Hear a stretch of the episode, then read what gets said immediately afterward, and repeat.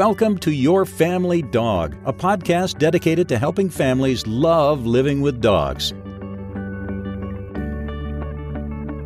Welcome back to the Your Family Dog podcast. This is Tina Spain, and I'm joined today by my amazing co host, Julie Fudge Smith. And today we decided, apparently, to kick the hornet's nest. So, both Julie and I have had long careers counseling families in particular about how to handle and manage and try to improve relationships between their dogs and their kids and their families. And what we're going to try to grapple today is that breed matters. The temperament and the job a dog is designed to do matters more than whether or not that dog sheds. And you're not likely to change the nature of the beast. So today we're going to talk about how the nature of the beast matters. And if you absolutely have a dog shaped hole in your heart that is a breed group that does not easily fold into your family, what you can do to still maybe fill that hole in your heart, but to do it in a way that doesn't result in heartbreak. So, Julie, now that I've given an excellent and long winded monologue of an opening, have you had cases recently, or should I maybe talk some of my cases recently? Like, what would be helpful? Well, I was going to say, I can give you an example of, of one that I had. Uh, it wasn't recently, it was a couple years ago, but I guess in geological times that's recent. So, a few years ago, I did have a client and they had gotten a Great Pyrenees puppy.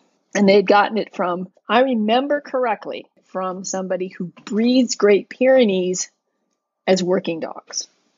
Now, Great Pyrenees are great dogs. They're wonderful dogs. And they do their job of watching, guarding sheep extraordinarily well. In fact, when Brad and I were actually in the Pyrenees, we saw these dogs in action and they were really cool. But the problem was they tend to bond very closely to, at least in this particular incident, they bonded very closely to one member of the family and they bond to whomever they're asked to take care of, whether it's goats or sheep or whatever.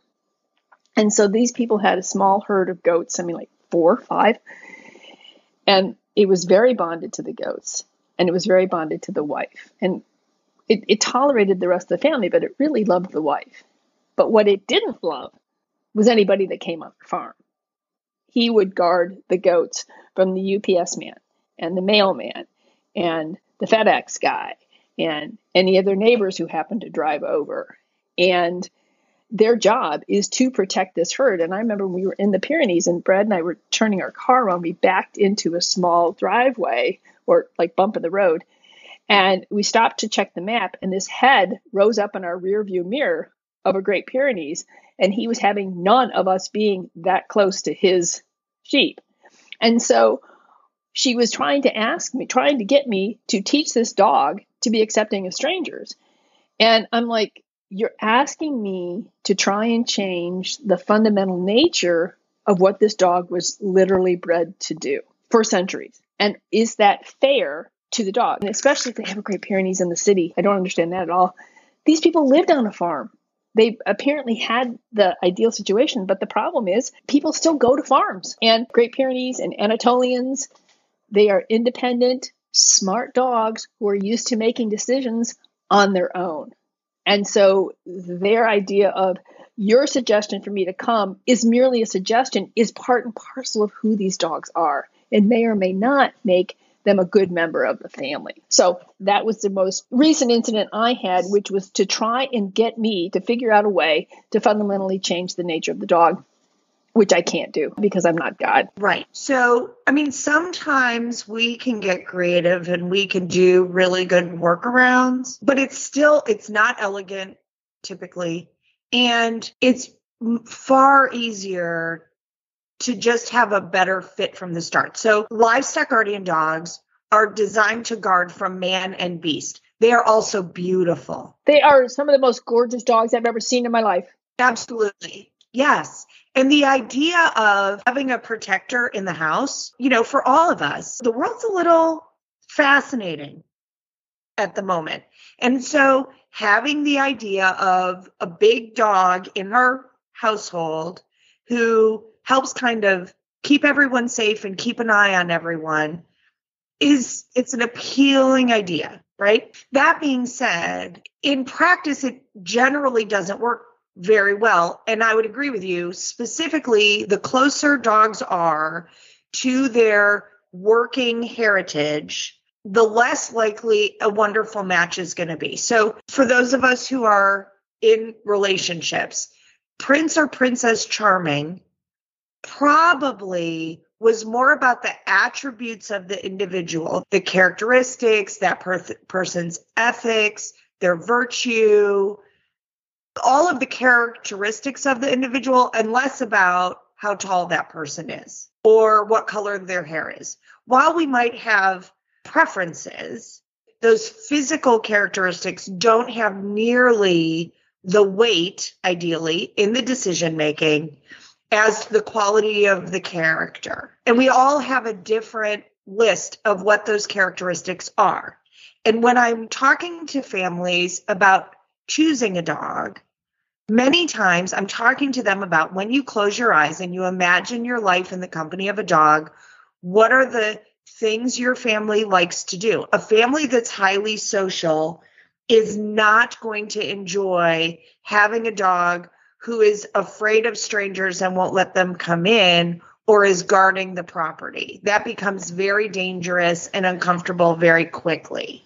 It does. It does. Tina is absolutely spot on. And one of the things that I tell people above and beyond anything else is temperament trumps looks every day of the week and twice on Sunday. You can have a dog that looks terrible, but is absolutely perfect with your kids. And you're going to love that dog, and your kids are going to love that dog, and that's going to be the right dog for you. And one of the problems, what we're talking about here, is the innate temperament of these dogs. And the innate temperament of these dogs may or may not be a good match for your family. And you have to understand that that temperament is going to trump any other decision that you make. Right. And especially when a family gets a puppy, right? You can go into all of it going, okay, well, we'll see how this is going to go. But then you see the cute little polar bear puppy, right? Or the cute little border collie puppy. We all love all those breeds. And that's part of it. I love the breeds enough to recognize who they are and to understand their magnificent and not ask them to be something they're not. So, for example, a, a, really recent case I have the puppy is now 11 months old and cannot really live in suburban life. Her parents were literally goat guardian dogs in a field, and she has her owner's done an amazing job. She's socialized, she's fed beautifully, she's handled this dog, she's done an amazing job. And this dog is a dog who needs to live in a field with goats and have like one person she loves. And I think one of the biggest heartbreaking pieces is nobody, like the dog isn't being bad. The owner is lovely. She's done an amazing job. She's exactly who everyone wants to have a dog, but they can't live together because it's getting dangerous and no one did anything wrong. And it's not going to manifest until a dog starts maturing.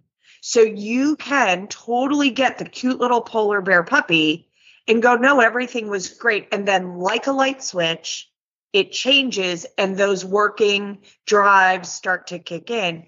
And some of those breeds do only have a zero and a 10. They they don't have a very nice three and a half. Right, because they're so closely still tied to their original purpose. Yes, they were never intended to be pet. Right, to be a family dog. And these are working dogs like the Anatolian. They have been working dogs in the Anatolian mountains of Turkey for hundreds, hundreds of years. They have been doing this job. And this is a dog who is left alone on a mountainside with a herd of sheep or herd of goats for weeks at a time and is expected to make its own decisions to guard its flock and put out there when they're five weeks old. It's a fascinating thing when you dig into the science of it all, like how amazing truly these dogs are, but heartbreaking for this family They love this dog. This dog loves them. And yet, the stress of living in an apartment in a small city is excruciating for this dog. She's constantly bombarded by strangers and activity and other dogs and all sorts of things that she should instinctively not be terribly accepting of, and that all is going to feel like a threat to her, whether it is or not, because that is what she is genetically programmed to do. So, one of the things that this owner and I talked about, because she said, Well, I know Great Pyrenees who aren't this way, or I know Anatolians that aren't this way. And I'm like, You're right. I can totally meet with a family that has a border collie who lays on a sofa all day long. But that dog is the anomaly. That dog is not the typical border collie. I often say it's a little bit like marriage. Like you really only see the 3%. When you're meeting someone else's dog, you're really only understanding the 3% of the iceberg that's above the waterline. You don't have the experience, the other 97% of the experience. I know far more families who cannot have people to their home because they have a livestock guardian dog who loves their family and loves them, but they cannot have visitors. They have a delivery box at the end of the driveway that that's where any deliveries are delivered with a lock so that people do not come to their front door because it's not safe. And it's not because the dog's being bad. No, it's because the dog's being the dog. The, the dog is doing exactly what the dog is designed to do. Well, one of the other things I was going to say too, in conjunction with this, is that the, one of the reasons why you are not likely from these particular breeds, from a good breeder, to get the dog that you want that has the sociability level that you want, is because those dogs, when they appear, are not bred you don't breed a dog that doesn't have the characteristics that you want. One of the reasons why I have Zuzu is because while her conformation is very nice, Zuzu doesn't have it all there to be the kind of flat coat that my breeder wants to breed. So she knew by the time Zuzu was about one or a little bit over that she wasn't going to breed her because she didn't have all the characteristics of the breed in the way that Judy wanted them to be. And it's the same thing if you go to a breeder who specializes in these dogs, they are going to be breeding the dogs that best exemplify the characteristics of the breed, including the temperament, which is one of the reasons why it's really hard to find the family dog.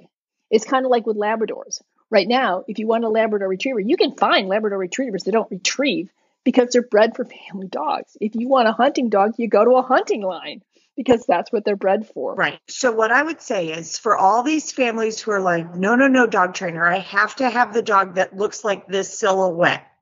Right? This is the breed that I must have that's kind of incompatible with your lifestyle. Then what I'm going to tell you to do is to go to reputable breeders, search for a really long time to find that anomalous dog and then drive wherever you need to drive to go pick him or her up so that you get a dog who is a perfect fit for your family. Because to try to get a puppy to grow up into something it's not intended to be is going to be excruciating for the dog, the kids, and your whole family. And then you're in a position where there are only limited options. So, this sweet dog that I was talking about earlier, she's going to start in the next three months to decide that all strangers are bad.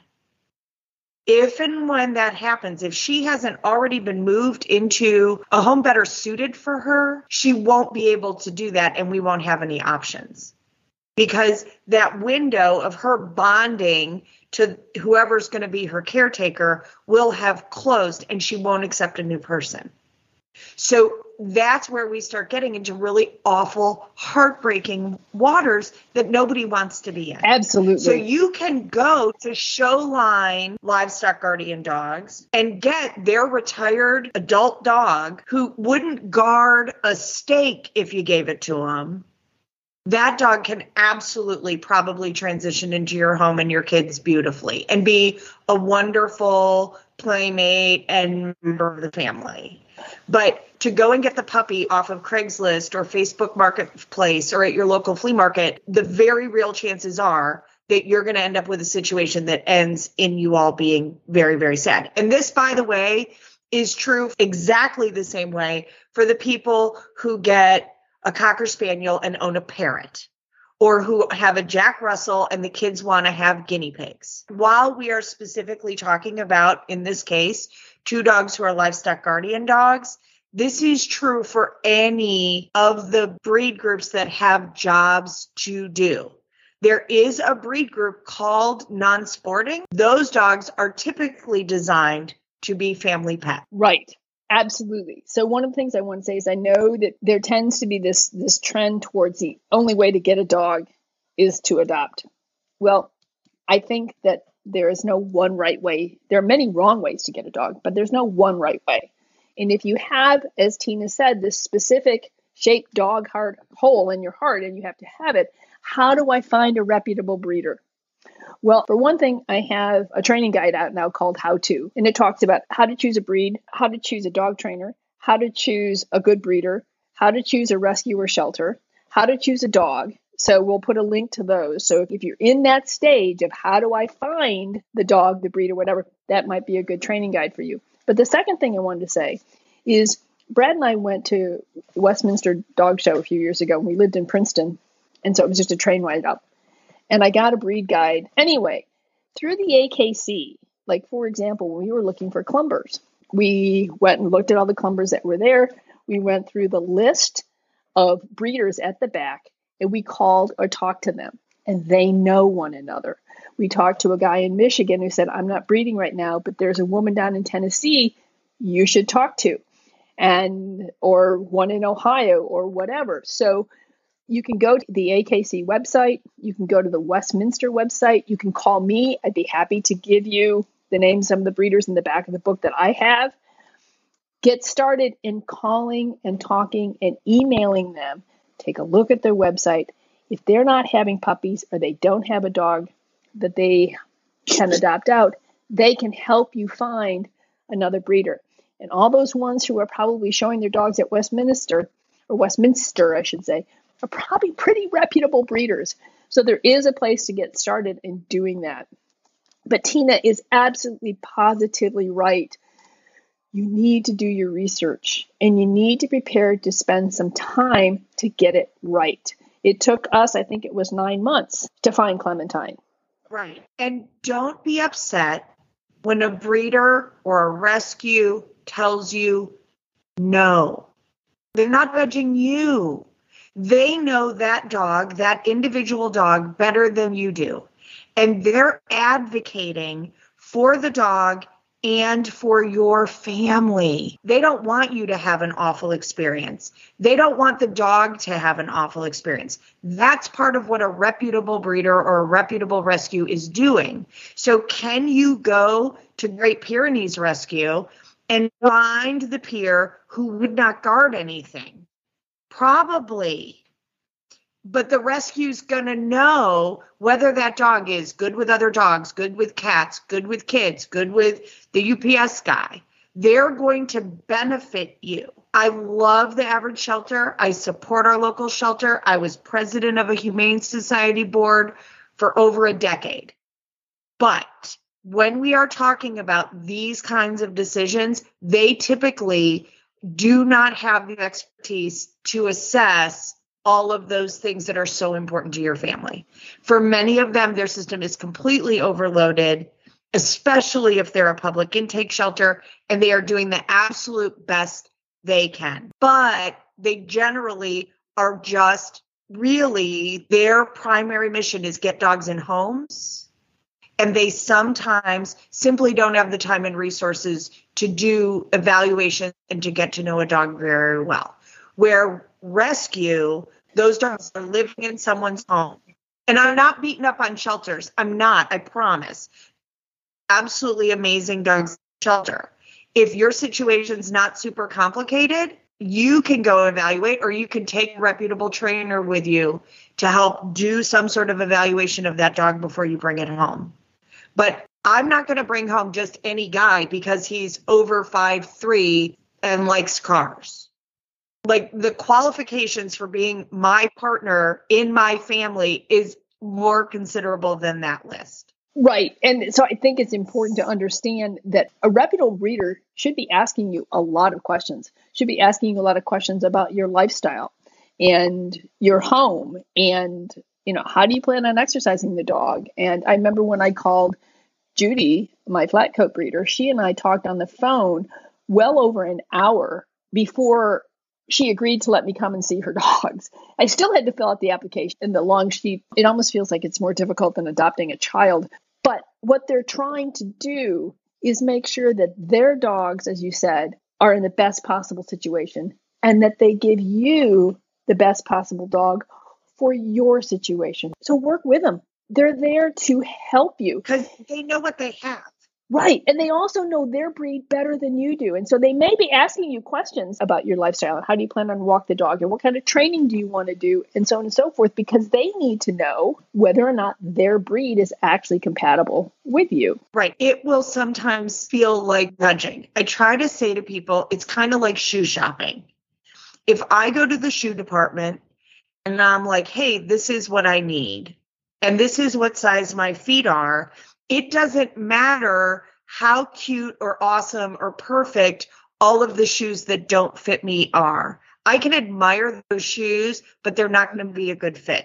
And that doesn't mean, well, in the case of my feet, they're probably never going to be a good fit. But what I would say about breeds and breed groups is as our life changes, as we develop and mature, sometimes we do grow into a breed or a breed group that maybe wasn't a great fit at one developmental stage, but is at another. Good point. Very good point. Tina, you're just making all the great points today. And I'm just sitting here going, yeah, yeah, yeah. I'm just going to reiterate what Tina said so that maybe I sound smart too.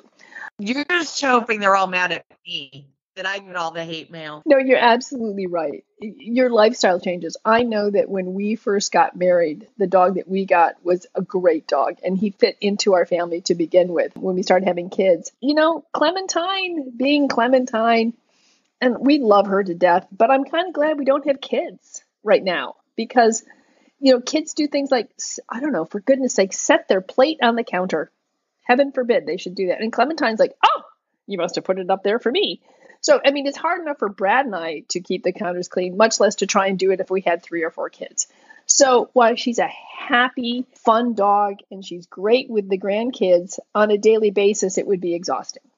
Let's put it that way. So, I kind of feel like, yeah, you grow into and maybe out of dogs. Although I don't think I could ever grow out of flat coated retrievers because they're just, I just had this huge flat coated retriever section of my heart. It just is. I can't do anything about it. Right. And so, what I would say is finding the individual dog that's the right fit is really, really important. And again, so according to the Mayo Clinic, no dogs are hypoallergenic. It's whether or not an individual is having a reaction to an individual dog. And by the way, that won't show up while the dog's the puppy because their coat texture is different. They're not producing dander. So I just see so much heartbreak that if we had done things a little bit different way, it might have been really different without a bunch of heartbreak. Honestly, the families who do what I ask them to do usually don't need me. Yes. They never pay me a penny. Absolutely. And I will sing all day long how lovely that is, right? Like, please get the right dog and have it seamlessly fit in your home. And to be clear, the vast majority of the time, what I direct the people to is something completely different than what they had in mind when they started the journey. But when they bring that dog home and they live with it for six months, they're like, for goodness sakes, we would have missed out on a really amazing fit. Yes. And again, the dogs that I loved in my youth that I was like, I'm going to have one of those. Thank goodness I had them in my youth because at 52, I am no longer a good fit for many of those breeds. It doesn't mean they're not amazing dogs, and it doesn't mean I'm not a great owner. I recognize who I am and how much time I have and how much bandwidth I have. Right. So, you know, I might be able to do the work to look good in a bikini at 52, but I'm probably not going to.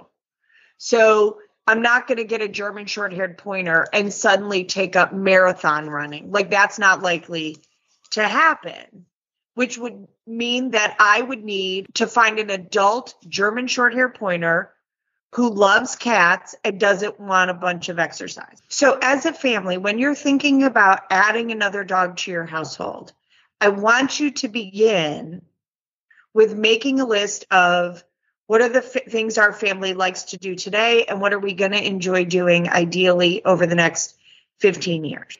Also, thinking about how social your family is. For my household, we're relatively introverted. So, having introverted dogs who aren't highly social isn't a major problem. We have one hugely social dog. He goes and does outings when I have to do something out in public where he needs to be comfortable with all manner of people touching him because he's down with that. Our other three dogs are like, "Hey, how are you?" but they don't they don't want a long-term relationship with every stranger they meet. That's okay. That's how my life is designed. If I still had school age kids and there were 30 kids bebopping in and out of my house every day, that would not be a good fit and it would be very uncomfortable. So dogs are just not infinitely adjustable. The same way we're not infinitely adjustable. So if you begin with what our family does and what we're going to do in the future, and then you add what are the characteristics of a family dog in our household, then typically you can contact a reputable breeder or behavior professional who can help you navigate finding the right dog. And we're not selling dogs. I don't have an inventory of dogs that I'm trying to place in homes. So I'm genuinely on your family's team and on the any dog's team to find the right spot. Absolutely. To be honest, we live with a dog who is excruciating to live with. He is very uncomfortable to live with. But unless and until I find a perfect place for him. He's staying here, and I will take on the excruciating, uncomfortable living with him. And he's a great dog. He's just an awful fit for our family. He makes the entire household stressful. So we do the best we can. We do some training, we do enrichment, we do a ton of management, and we make the best of it. But I don't want that for any family. I said to Christopher the other day, there was a time I had three elementary school age children and nine dogs. And it was easier than these four dogs and no kids. Oh, and I think at that point we had four cats too. It was easier. So I think back to how easy all of those dogs were. And I will tell you, as much as I love the dogs we have, I would prefer to have dogs that were easier fits into our life. Right. You know, it's it's interesting to me is that a lot of my friends who are trainers, we have easy dogs. And it's not necessarily because well, at least in my case, it's not necessarily because I'm a fabulous trainer. It's because I sought out easier dogs in my own life. Because I deal with the difficult dogs all day long. I wanted to come home to something that was a little bit saner for me. So I think that working with a trainer is something you know to consider doing as well because they've probably seen a lot of different things and they probably know because they've seen a situation that might be similar to yours or they've been in a situation that's similar to yours or they've had like tina's had times in her life where things were really easy with the dogs and times when it's difficult i've had difficult times with some of my dogs too so we have a great deal of sympathy for the situation that you're in but we also have a great deal of experience with a variety of situations and can probably help you get directed towards a dog that's going to fit into your life. Well, and to be clear, three of the four dogs that we live with, I didn't choose. They were owners, surrenders or came from rescue. Now, in the case of the rescue I dealt with, and I love them, they didn't know the dog was deaf. Now, I don't know if it's they didn't have him very long or if honestly it's a pug and they don't really listen to you anyway. so they were like, eh, maybe he just doesn't listen when you ask him to do stuff, right? Like it took us I'm a professional trainer. It took me forever to arrive at no, I think he's actually like seriously, seriously hard of hearing or deaf. It wasn't, it's not like he held up a sign and was doing ALS. It's kind of hard to tell sometimes because deaf dogs learn how to compensate in an environment to a certain extent. And so it can be something that's a little bit sticky to figure out. But what I would say is three of the four dogs in my households, my household are here because they were awful fits for someone else's house. Again, it's not the people's fault and it's likely not the dog's fault. The dog that's excruciating to live with, his prey drive is through the roof. That is what makes him difficult to live with. It's a terrier. He's doing exactly what he is designed to do. I just prefer not to have dogs in my HVAC system. So, you know, he's positive he heard something. Like, he's not being bad. He's just, you got to be on top of your game knowing what's going on in order to manage him to keep him from hurting himself or destroying our house. And again, he's not being bad, he's not being malicious. He's very sweet. He's just not easy to live with because he has very high drive. Right. Well, one of the things that I, I also wanted to mention was, as I said, uh, it took us nine months to find Clementine. I had one family whose dog they chose to humanely euthanize due to serious behavior problems. And they wanted another dog.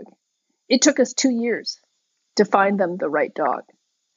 And they were really patient. And I would say, okay, I think I found a dog that might work for you. Go check it out. And they would go and they would check it out and say, it's a lovely dog, not for us.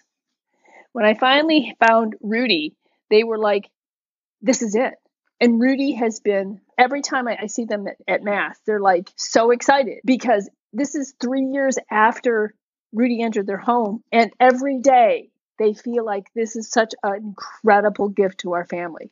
And that's what I think Tina and I are striving for. What we're trying to say to you is we want you to wake up every day and look at that furry little face and say, Thank the Lord that this little guy arrived in our household because I can't imagine life without him. That's one of my success stories. I've had other ones where it hasn't gone nearly as well, but I always sort of default to that saying, if you are willing to put in the time and the willingness to say, no, my heart's not singing on this one, you will find the right dog.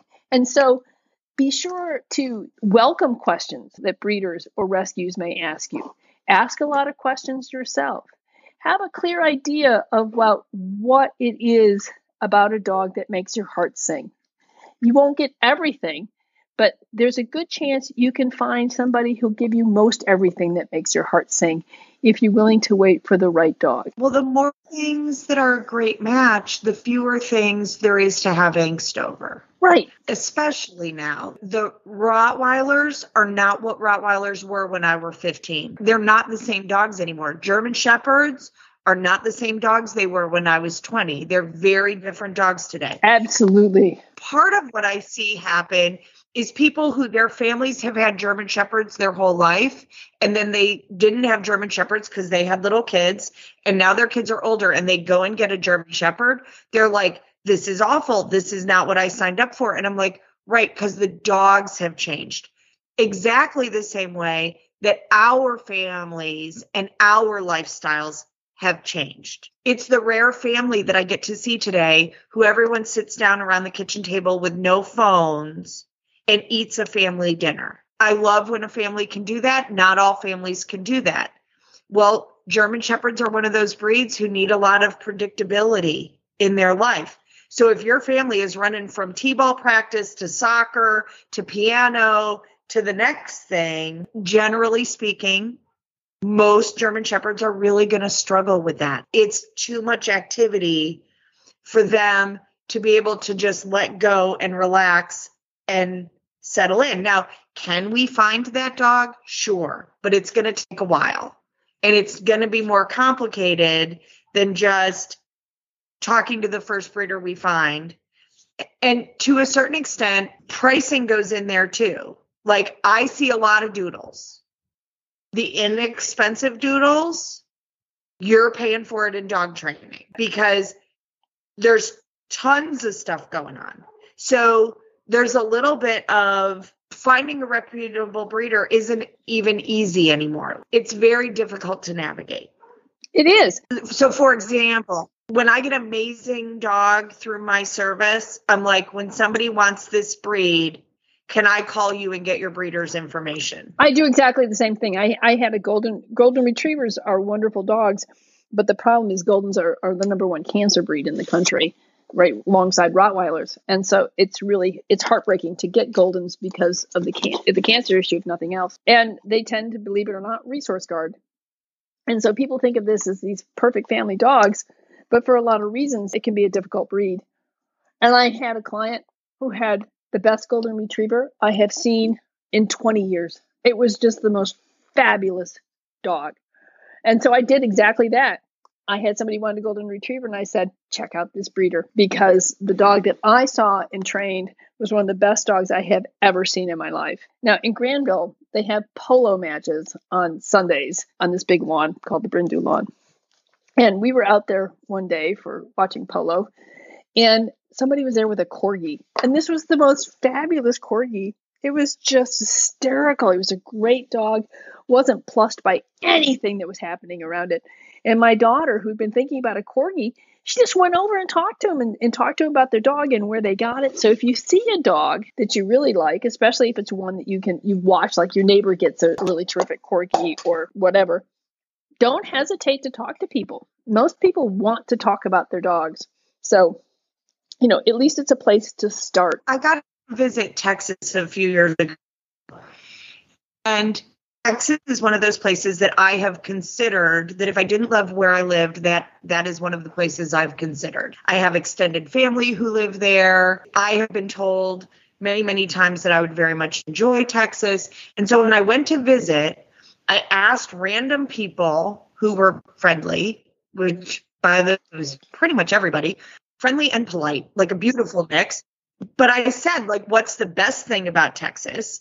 And what's the worst thing about Texas, right? The same thing. If you said to me, What's the best thing about your pug? I would say he takes absolutely nothing seriously. If you ask me what the worst thing about the pug is, it's health issues and that he doesn't take anything seriously, even when it's serious. It's that golden mean. What can be a virtue can also be a vice. Yes, right. So if you want a dog who's going to be obedient and not embarrass you, not not really the dog for you. And he's very funny. So when he's demoing polite leash walking class, he walks in slow-mo. You can do a voiceover for the whole thing. He's like, hmm, I'm distracted by this pebble. He exasperates my staff with these hijinks.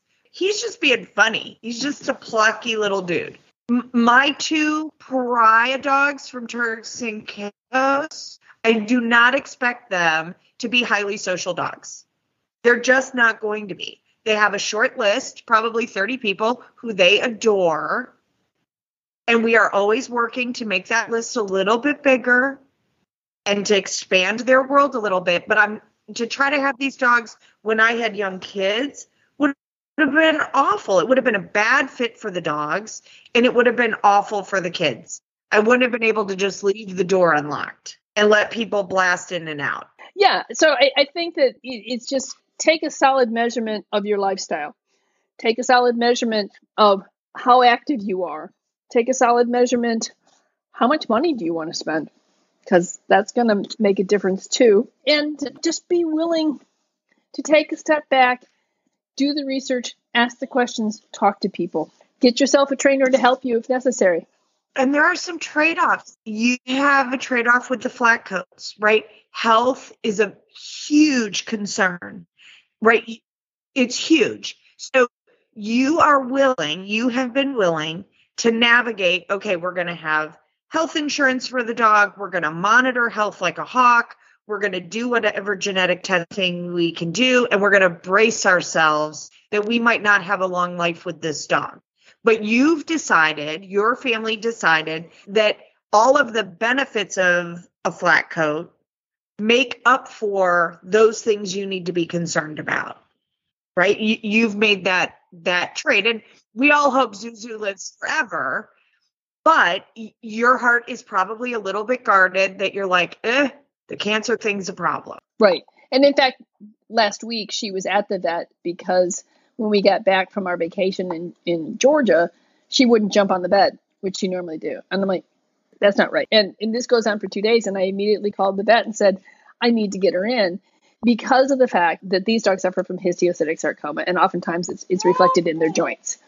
And so I got her in. It turns out she had a little bit of a compressed disc in the thoracic region and it's treated with prednisone and rest. And she's doing fabulously and absolutely no indication of histiocytic. But I wasn't going to wait because it this is a hideous cancer that's very quick and you want to stay on top of it as soon as you can. So it's just one of those consequences of that particular breed.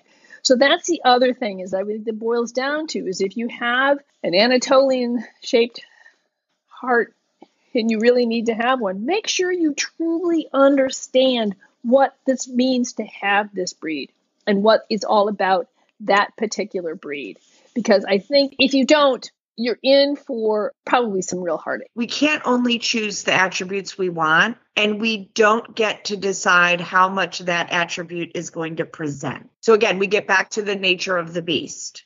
Right. There's some of it that's not all that adaptable and changeable. Right. So, I think the the lesson to be learned here is when you begin to suspect or if you suspect that this was not a good decision or that things are starting to go in a direction you don't think that they should go or your dog is exhibiting behavior that makes you uncomfortable dogs grow into their behaviors not out of them.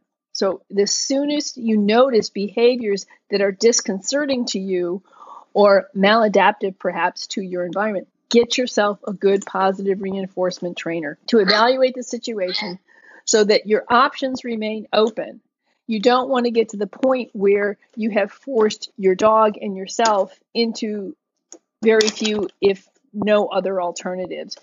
So, especially if you're dealing with a breed who's closely related to its original purpose and you start having issues related to that disposition, get yourself help sooner rather than later. It might be remediable, it might not, but you want to leave as many options open as possible. Right. Because you don't want to wait so part of it is like our hearts just want it to go well. Like, oh, maybe she'll grow out of it. And even a well meaning trainer will be like, well, we can do all this management, we can do all these things. In the end, there's a certain amount of the nature of the beast that you are not going to change. And so I run the risk that everyone listening to the podcast is going to be really, really angry with me that somehow I'm saying something ugly about people or families or any specific group of dogs. I promise you I'm not. There's a little bit of holding up a mirror that this is who these dogs are intended to be. And unless you have a situation that matches the lifestyle that that dog is intended to fit into, it might bear taking some time and reevaluating whether or not that's the best choice for your family and for the dog because I want your heart to sing. I want people to love their dogs and to love their families and for it to be easy or at least as easy as it can be, right? To be a great fit. So do your research, talk to people, contact somebody who knows the breed really well and can explain the advantages and disadvantages so that you can more realistically evaluate whether this is the right breed for you talk to a trainer if problems begin to arise, and make sure that you and the dog are both happy in your lifestyle choices together. And hopefully stay tuned to your family dog. Don't don't tune us out. If we tread on some toes, we're sorry, but we really wanted to bring this to the forefront that sometimes you just have to understand temperament matters, disposition matters, breed matters. Anything you wanted to add, Tina? You're welcome to send hate mail we'll try not to take it personally. So it's one of those things like I can only give you my 30 some years of experience, right? I'm sure that you can find a whole slew of people who would say that I'm being unfair and I'm wrong and whatever, right? That they can fix anything and that's okay. They are welcome to their opinion. Take their opinion in too. What I would say is I tend to value the information that I don't want to hear, at least as much as the information I do want to hear, right? I don't want a whole bunch of confirmation bias. The cost is really high for my family if that's what I do. So write us, maybe even come on and talk to us about it. Yeah. If you want to discuss it with us, we're more than happy to have you on your family dog. If you want to send any information or any feedback, please send it to feedback at yourfamilydogpodcast.com. So thanks for listening, and we'll see you all next time on Your Family Dog. Thanks for listening to Your Family Dog. Got questions? Interesting ideas? Visit www.yourfamilydogpodcast.com to share your thoughts.